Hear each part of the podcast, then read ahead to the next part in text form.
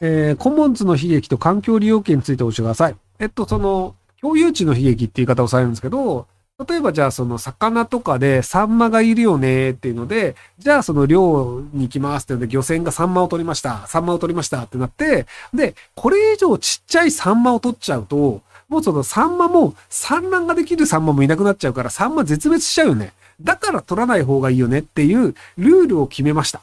で、そうすると、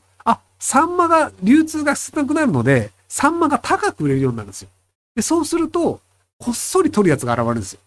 で、こっそり取るとめちゃくちゃ儲かるんですよ。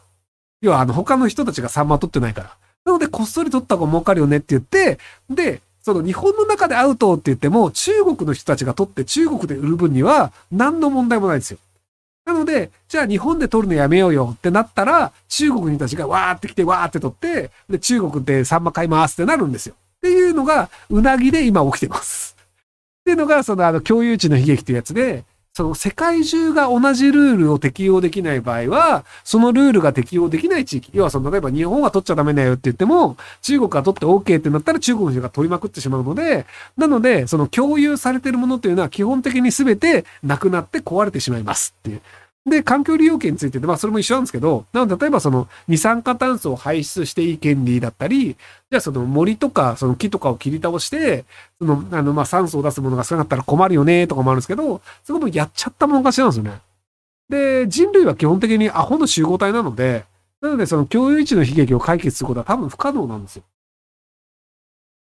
いや、その国連みたいなものを作って、これが正しいよねというのが決まったら、じゃあそれをその世界中でルールとして適用させましょうっていうのを、一応その1945年に、えっ、と、国際連合がやったんですけど、結果としてその常任理事国が悪さをしたら誰も止められないというルールでやってしまったので、なのでそのロシアがウクライナに攻め込んだとしても、国連としてはロシアに対してそういうことすんなよとかっていうことが言えないっていうのがあって、結果として人類は相変わらずやったもん勝ちっていうのは変わってないんじゃないかなと思います。はい。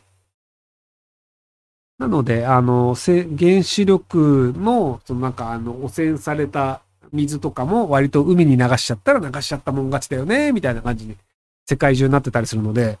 なのでそこら辺はそのなんかあの、えっ、ー、と、正直者がバカを見るという社会のままなんじゃないかなと思います。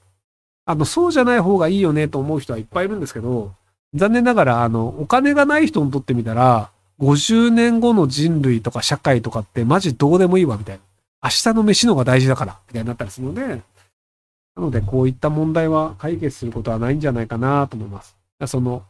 えっ、ー、と、その発展途上国とかって、結局お金ないから、自分の子供が飢えてたりするんですよ。で、その中、日本の人たちが、なんかじゃあその、うなぎ取ったらうなぎがいなくなっちゃうから大変だよ、うなぎは残そうよって言ってても、俺んちの子供飢えてんだけどって人にとってみたら、うなぎのその将来とかどうでもいいわって話なんですよ。別に今そのうなぎを取って、で、それでじゃあそれ売ってお金ができて、で、子供が病院に行けるとかになったらそっちの方が全然大事だよねって話なので、なので、その人類が増え続けていて貧乏な人がいる限り、やっぱりそういうのは止められないんじゃないかなと思いますけどね。で、一応その先進国はなんか二酸化炭素排出するのが良くないよねとか、石炭使うの良くないよねとか、なんか魚の資源はちゃんと残した方がいいよねとか言ってるけど、お前ら豊かだからそんなこと言えるんじゃん。俺ら子供バンバン死んでんだけど、みたいなところには、やっぱりその、綺麗事は通用しないので、なのでなかなか難しいんじゃないかなと思いますけど。えっと、割、割とって年寄りしか使わない言葉でしたが、昔からひろゆきさんが使ってるんですか？最近はホリエモンまで使ってますか？え、割と何々だよねって年寄りしか使わないの？そうなんだ。僕割と使うよね。あ、え、使わないんだ。知らなかった。そうなんだ。えー、知りませんでした。そうなの？使うよ？割と使いますよ。ほら。え、使うかそれなりにね。そんなことはないって、ほら。割と使うよね。そんなこ、え、使う？え、あ、使わない派もいるの？使うよね。割と私も使うとかはいるんで。なんか割とは使う派はそれなりにいいんじゃないですか。なんか僕は割とは使う派でいいんじゃないかなと思うんですけども、はい。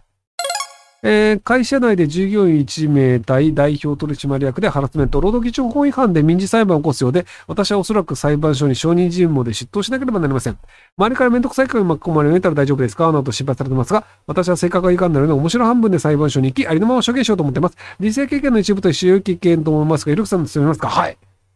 あの、裁判所の証人って結構楽しいので、僕も喜んでいくタイプだと思う。なので、あの、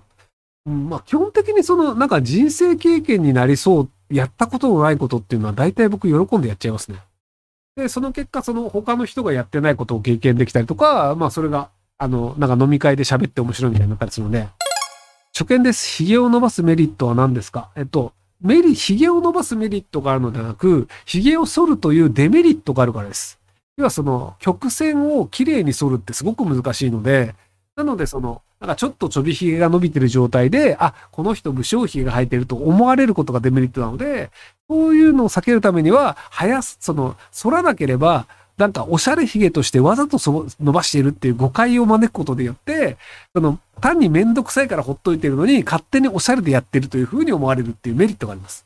なので、あの、反る方のデメリットがでかいっていう。えーこんばんは。4月から大学2年生になるんですが、サークルにも体育体育会にも所属していないので、勉強や何か将来につながることをしたいと思っています。まだ住みたい業界、職種も決まってないのですが、どういったことをしたらいいでしょうか？